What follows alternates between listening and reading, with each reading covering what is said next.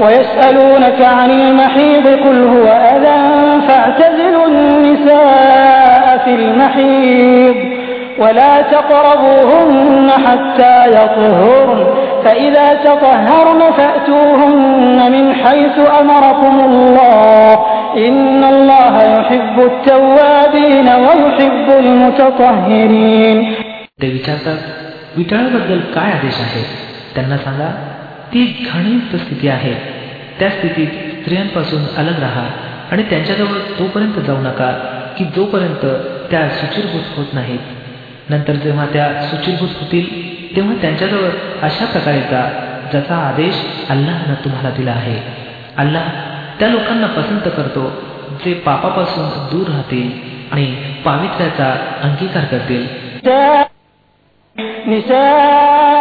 نساؤكم حرث لكم فأتوا حرثكم أنا شئتم وقدموا لأنفسكم واتقوا الله واعلموا أنكم ملاقوه وبشر المؤمنين तुमच्या स्त्रिया तुमची शेती आहेत तुम्हाला अधिकार आहे की तुमची इच्छा असेल तसा आपल्या शेतीत जा पण आपल्या भविष्याची काळजी घ्या आणि अल्लाच्या नाराजीपासून दूर राहा चांगलं समजून असा की तुम्हाला एके दिवशी त्याला भेटायचं आहे आणि हे पैगंबर सल्लेला अलय वसलम जे तुमच्या आज्ञा मानतील त्यांना यश आणि सौभाग्याचा शुभ संदेश द्या ولا تجعلوا الله عرضة لأيمانكم أن تبروا وتتقوا وتصلحوا بين الناس والله سميع عليم अल्लाच्या नामाचा उपयोग अशा शपथा घेण्यासाठी करू नका ज्यांचा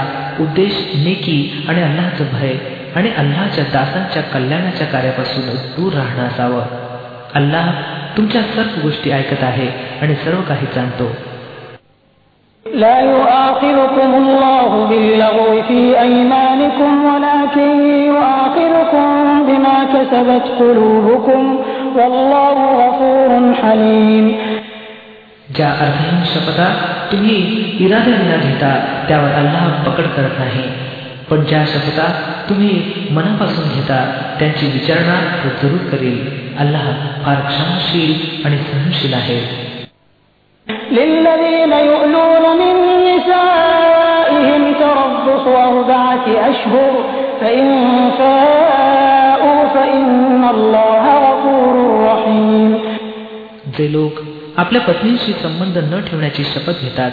त्यांच्यासाठी चार महिन्याची सवलत आहे. जर त्यांनी पुन्हा संबंध प्रस्थापित केले तर अल्लाह क्षमाशील आणि कृपाळू आहे.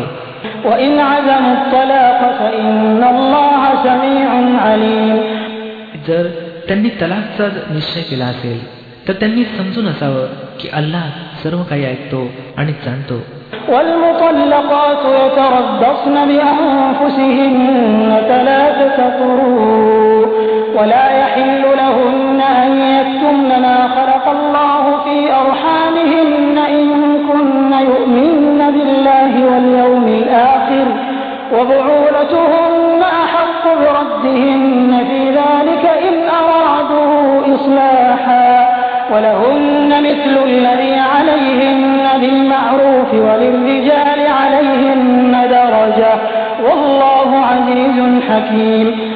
ज्या स्त्रियांना तलाक दिली गेली असेल त्यांनी तीन वेळा मासिक पाळीपर्यंत स्वतःला आवर घालावं.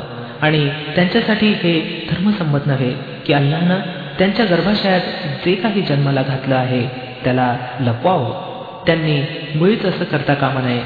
जर त्या अल्लाह आणि अंतिम दिनावर विश्वास ठेवत असतील त्यांचे पती त्यांच्याशी संबंध सुधारण्यास तयार असतील तर ते या इद्दतच्या काळात त्यांना आपल्या पत्नी म्हणून परत स्वीकार करण्याचे हक्कदार आहेत स्त्रियांसाठीही परिचित पद्धतीनुसार तसेच हक्क आहेत जसे पुरुषांचे त्यांच्यावर हक्क आहेत तथापि पुरुषांना त्यांच्यावर एक दर्जा प्राप्त आहे आणि सर्वांवर अल्लाह प्रभुत्व संपन्न आणि विवेकशील आणि बुद्धिमान आहे الطلاق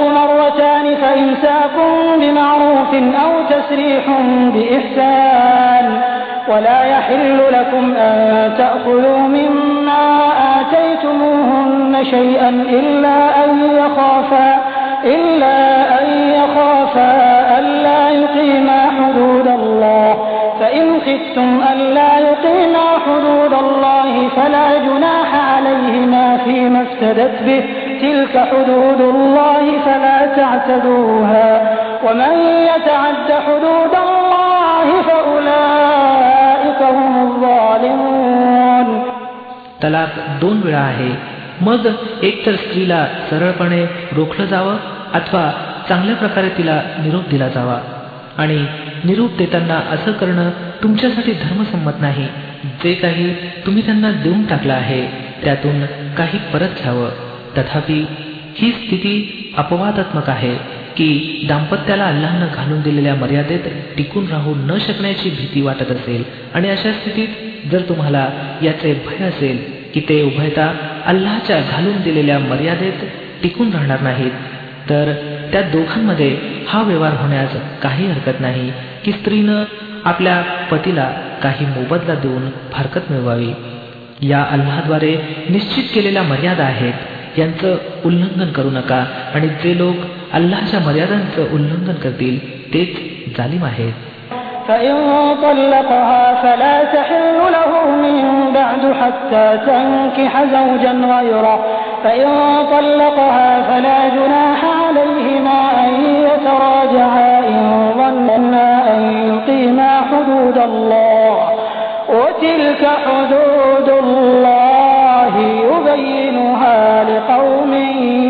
يعلمون पुन्हा जर दोन वेळा तलाक दिल्यानंतर पतीनं पत्नीला तिसऱ्या वेळी तलाक देऊन टाकली तर ती स्त्री पुन्हा त्याच्यासाठी असं झाल्याशिवाय धर्मसंमत होणार नाही की तिचा विवाह एखाद्या दुसऱ्या पुरुषाशी व्हावा आणि त्यानं तिला घटस्फोट द्यावा तेव्हा जर पहिला पती आणि ही स्त्री उभयतांनी असा विचार केला की अल्लाच्या मर्यादेत ते टिकून राहतील तर त्यांच्यासाठी परस्पर संबंध पुन्हा जोडण्यात काहीही हरकत नाही या अल्लाच्या निश्चित केलेल्या मर्यादा आहेत ज्यांना तो त्या लोकांच्या मार्गदर्शनासाठी स्पष्ट करत आहे जे त्याच्या मर्यादा भंग करण्याचा परिणाम जाणतात وإذا طلقتم النساء فبلغن أجلهن فأمسكوهن بمعروف أو سرحوهن بمعروف ولا تمسكوهن ضرارا لتعتدوا ومن يفعل ذلك فقد ظلم نفسه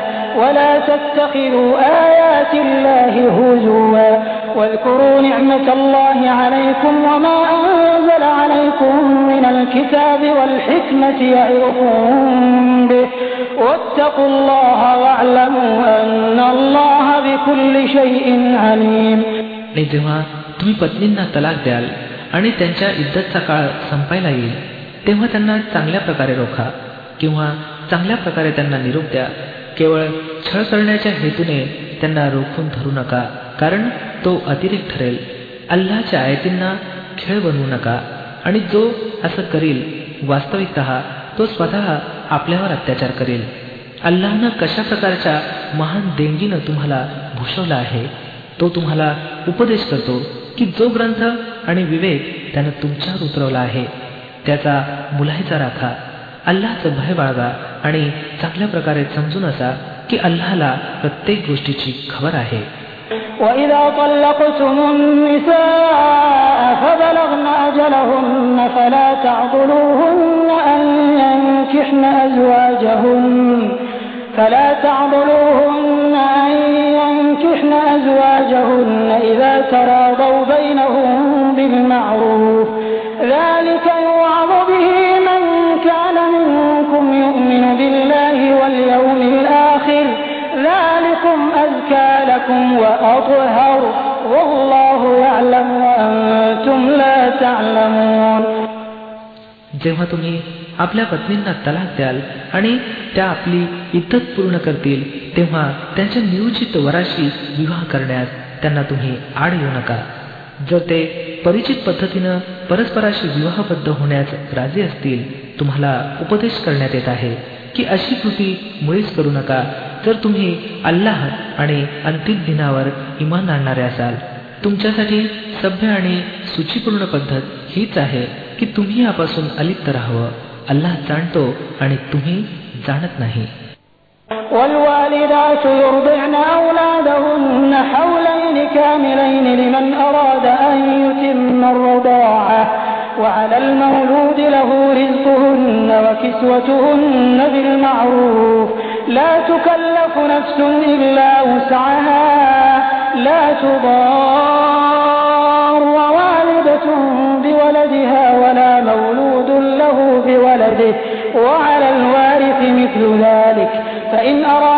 فصالا عن تراض منهما وتشاور فلا جناح عليهما. وإن أردتم أن تستوضعوا أولادكم فلا جناح عليكم إذا سلمتم فلا جناح عليكم إذا سلمتم ما آتيتم بالمعروف.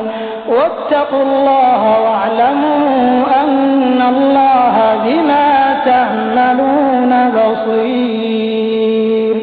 ज्या पित्यांची इच्छा असेल की त्यांच्या मुलांनी दूध प्राशन काल पूर्ण होईपर्यंत दूध प्यावं तर मातांनी आपल्या मुलांना पूर्ण दोन वर्ष दूध पाजावं. अशा अवस्थेत मुलाच्या पित्यानं परिचित पद्धतीनुसार त्यांना जेवण खाण आणि कपडे लत्ते दिले पाहिजेत परंतु कोणावरही त्याच्या ऐपतीपेक्षा जास्त भार टाकला जाऊ नये. आईला या कारणास्तव त्रास दिले जाऊ नये की मूल तिचं आहे आणि पित्याला सुद्धा या कारणास्तव त्रास दिला जाऊ नये की मूल त्याचा आहे. दूध पाजणाऱ्या स्त्रीचा हा हक्क जसा मुलाच्या पित्यावर आहे तसाच त्याच्या वारसांवर देखील आहे.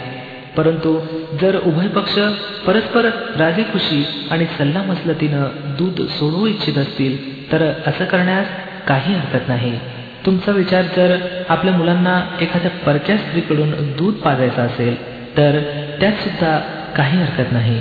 परंतु केवळ या अटीवर की त्याचा जो काही मोबदला ठरवाल तो परिचित पद्धतीनुसार अदा करा अल्लाचं भय बाळगा आणि समजून असा की जे काही तुम्ही करता ते सर्व अल्लाच्या नजरेत आहे والذين يتوفون منكم ويذرون أزواجا يتربصن بأنفسهن أربعة أشهر وعشرا فإذا بلغن أجلهن فلا جناح عليكم فيما فعلن في أنفسهن بالمعروف والله بما تعملون خبير तुमच्यापैकी जे लोक मरण पावतील जर त्यांच्या पाठीमागे त्यांच्या पत्न्या जिवंत असतील तर त्यांनी चार महिने दहा दिवस स्वतःला रोखून ठेवावं नंतर जेव्हा त्यांची इद्दत पूर्ण होईल तेव्हा त्यांना अधिकार आहे की त्यांनी स्वतः संबंधी परिचित पद्धतीनुसार इच्छा असेल तसं करावं तुमच्यावर त्याची काहीही जबाबदारी नाही अल्लाह तुम्हा सर्वांच्या आचरणाची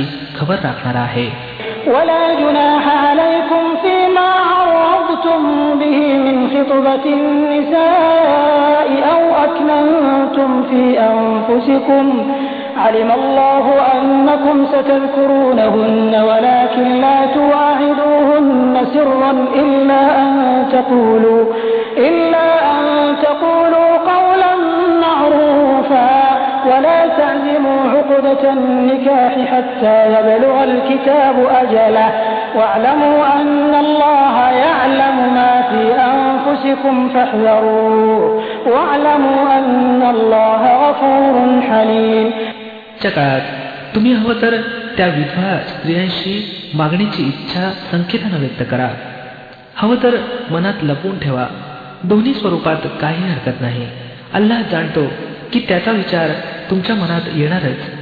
परंतु पहा गुप्त करारमदार करू नका. जर काही बोलणी करायची असेल तर परिचित पद्धतीनुसार करा आणि विवाहबद्ध होण्याचा निर्णय तोपर्यंत घेऊ नका. जोपर्यंत इद्दत पूर्ण होत नाही. चांगल्या प्रकारे समजून घ्या की अल्लाह तुमची मनोदशा देखील जाणतो. म्हणून त्याचं भय बाळगा आणि हे देखील जाणून असा की अल्लाह सहनशील आहे. लहान लहान गोष्टींना तो माफ करतो لا جناح عليكم إن طلقتم النساء ما لم تمسوهن أو تفرضوا لهن فريضة ومتعوهن على الموسع قدره وعلى المقتر قدره متاعا بالمعروف حقا على المحسنين तुम्हावर काही गुन्हा नाही की तुमच्या पत्नींना तुम्ही तलाक द्यावी या वेळेपूर्वी की त्यांना स्पर्श करण्याची घटका यावी अथवा महेर ठरवावा अशा स्थितीत त्यांना काही ना काही अवश्य दिलं पाहिजे सुखवस्तू व्यक्तीनं आपल्या ऐपतीप्रमाणे आणि गरिबांना आपल्या कुवतीप्रमाणे परिचित पद्धतीनुसार द्यावं हा हक्क आहे नेक लोकांवर وإن طلقتموهن من قبل أن تمسوهن وقد فرضتم لهن فريضة فنصف ما فرضتم فنصف ما فرضتم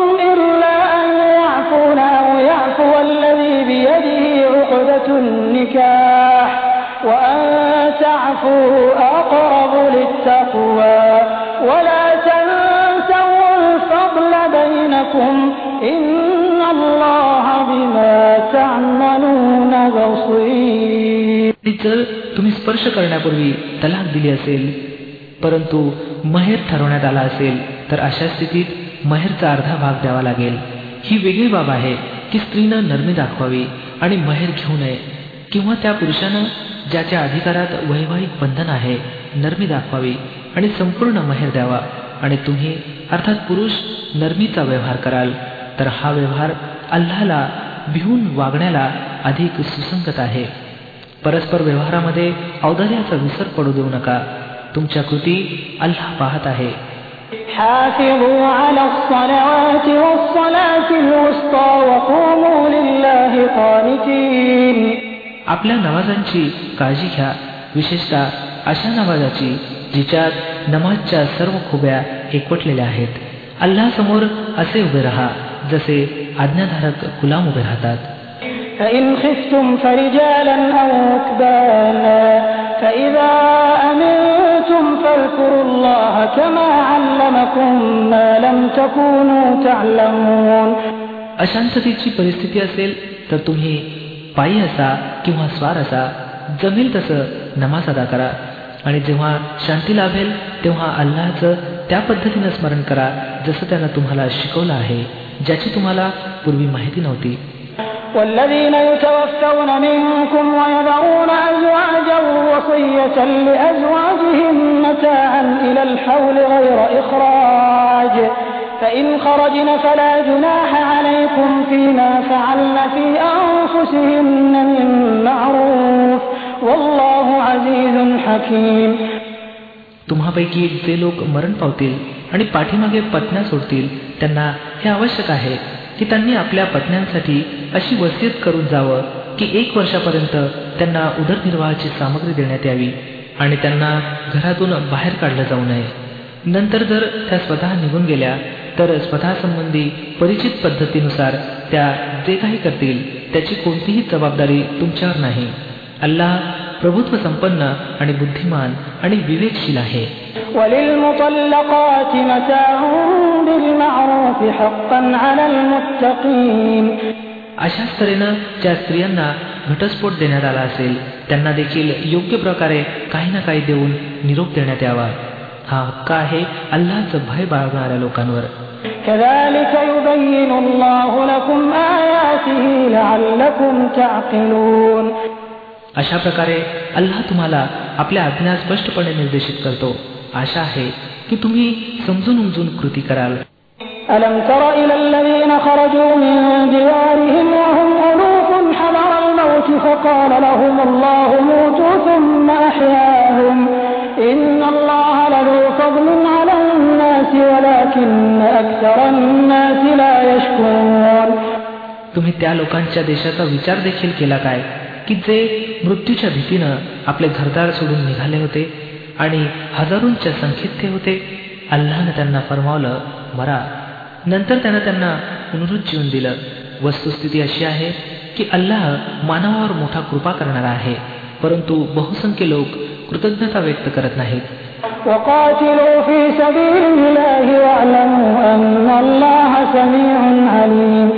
मुसलमानांनो अल्लाच्या मार्गात युद्ध करा आणि चांगलंच समजून असा की अल्लाह ऐकणारा आणि जाणणारा आहे. من ذا الذي يقرض الله قرضا حسنا فيضاعفه له أضعافا كثيرة والله يقبض ويبسط وإليه ترجعون तुमच्यात असा कोण आहे की जो अल्लाहला चांगलं कर्ज देईल की अल्लाहनं त्याला कित्येक पटीनं वाढवून परत करावं घट करणं सुद्धा अल्लाच्या अखत्यारीत आहे आणि वाढवणं देखील आणि त्याच्याकडेच तुम्हाला परत जायचं आहे ألم تر إلى الملأ من بني إسرائيل من بعد موسى إذ قالوا لنبي له مبعث لنا ملكا إذ قالوا لنبي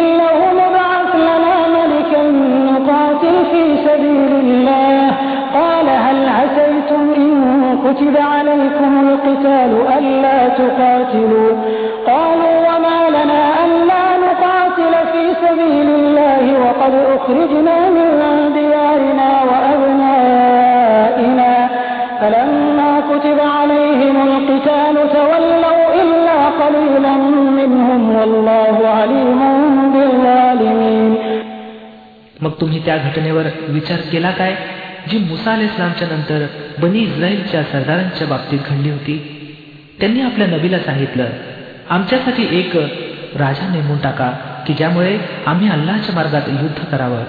नबीनं विचारलं असं तर होणार नाही ना की तुम्हाला युद्धाचा आदेश देण्यात यावा आणि मग तुम्ही लढू नये?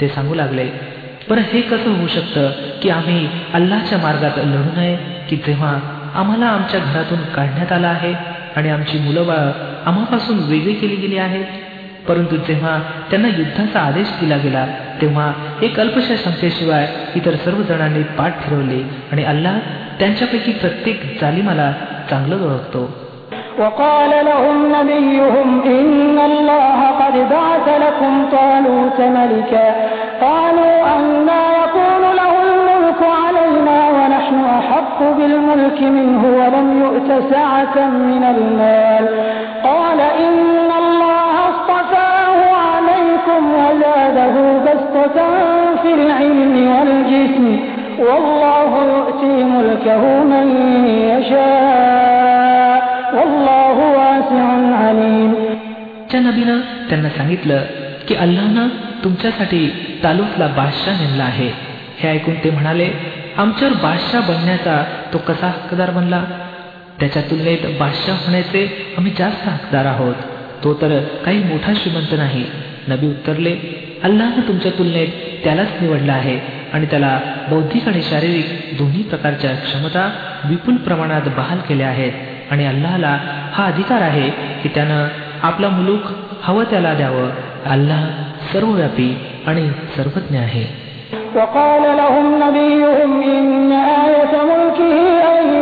وقال لهم نبيهم إن آية ملكه أن يأتيكم التابوت فيه سكينة من ربكم وبقية وبقية مما ترك آل موسى وآل هارون تحمله الملائكة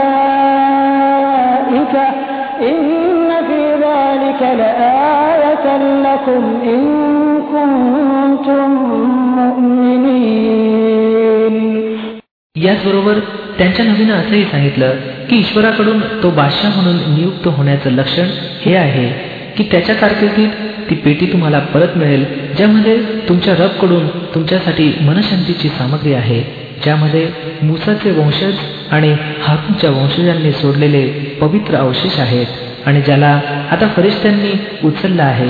जर तुम्ही इमानवाले असाल तर तुमच्यासाठी ही मोठी खूण आहे. فلما فصل طالوت بالجنود قال إن الله مبتليكم بنهر فمن شرب منه فليس مني ومن لم يطعمه فإنه مني إلا من اغترف غرفة بيده فشربوا منه إلا قليلا منهم فلما جاوزه هو والذين بجالوت وجنوده قال الذين يظنون أنهم ملاقوا الله كم من فئة قليلة غلبت فئة كثيرة كم من فئة قليلة غلبت فئة كثيرة بإذن الله والله مع الصابرين नंतर जेव्हा तालूत लष्कर घेऊन निघाला तेव्हा त्यानं सांगितलं एका नदीवर अल्लाकडून तुमची परीक्षा घेतली जाणार आहे. जो तिचं पाणी पिईल तो माझा सोबती नव्हे. माझं सोबती तर केवळ तोच आहे जो आपली तहान त्यानं भागवणार नाही. परंतु जर एखादा एखादी ओंजळ भर तर हरकत नाही. पण एका अल्पशा गटाखेरीज ते सर्वजण त्या नदीच्या पाण्यानं तृप्त झाले. मग जेव्हा तालुक आणि त्याचे मुसलमान साथीदार नदी ओलांडून पुढे निघाले तेव्हा त्यांनी तालुकला सांगितलं की आज आमच्यात जालूत आणि त्याच्या लष्कराशी सामना देण्याची शक्ती नाही परंतु जे लोक असं समजत होते की एके दिवशी त्यांना अल्लाशी भेटायचं आहे त्यांनी सांगितलं अनेकदा असं घडलं आहे की एक लहानसा गट अल्लाच्या आज्ञेनं एका मोठ्या गटावर प्रभावी ठरला आहे अल्लाह सहनशील लोकांचा साथी आहे ولما برزوا لجالوت وجنوده قالوا ربنا أفرغ علينا صبرا وثبت أقدامنا وثبت أقدامنا وانصرنا على القوم الكافرين जेव्हा ते जालूत आणि त्याच्या लष्कराशी सामना देण्यासाठी निघाले तेव्हा त्यांनी प्रार्थना केली हे पालन करत्या आमच्यावर सहनशीलतेचा वर्षाव कर आमचे पाय स्थिर कर आणि या काफीर समुदायावर आम्हाला विजयी कर وقتل داود جالوت وآتاه الله الملك والحكمة وعلمه مما يشاء ولولا دفع الله الناس بعضهم ببعض لفسدت الأرض لفسدت الأرض ولكن الله ذو فضل على العالمين शेवटी अल्लाच्या आज्ञेनं त्यांनी काफिरांना पिटाळून लावलं आणि दाऊदनं जालूतला ठार केलं आणि अल्लानं त्याला राज्य आणि विवेकानं उपकृत केलं. आणि ज्या ज्या गोष्टी अल्लानं इच्छिल्या त्यांचं ज्ञान त्याला दिलं. तर अल्लाह अशा प्रकारे मानवांच्या एका समुदायाला दुसऱ्या समुदायाच्या हस्ते हटवत नसता तर पृथ्वीची व्यवस्था बिघडली असती. परंतु जगातील लोकांवर अल्लाची मोठी कृपा आहे की तो अशा तऱ्हेने उपद्रवाच्या नायनाटाची व्यवस्था करत असतो.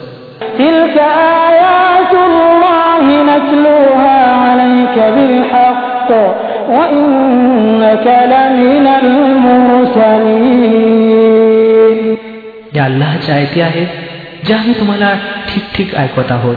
आणि हे मोहम्मद पैगंबर सल्लेला वसलम निसंशय तुम्ही त्या लोकांपैकी आहात ज्यांना प्रेषित बनवून पाठवलं गेलं आहे.